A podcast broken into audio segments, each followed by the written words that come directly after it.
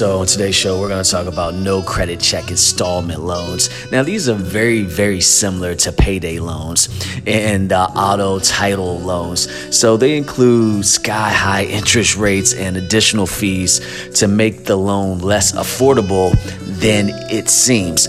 I would suggest against this type of loan because the no credit check installment loan a lot of times isn't worth it unless you're desperate. Very similar to the emergency loan, but you don't want to use this loan to either cash flow or be able to maintain, because at the end of the day, the no credit check installment loans, you'll lose out money before making money and using that loan as leverage.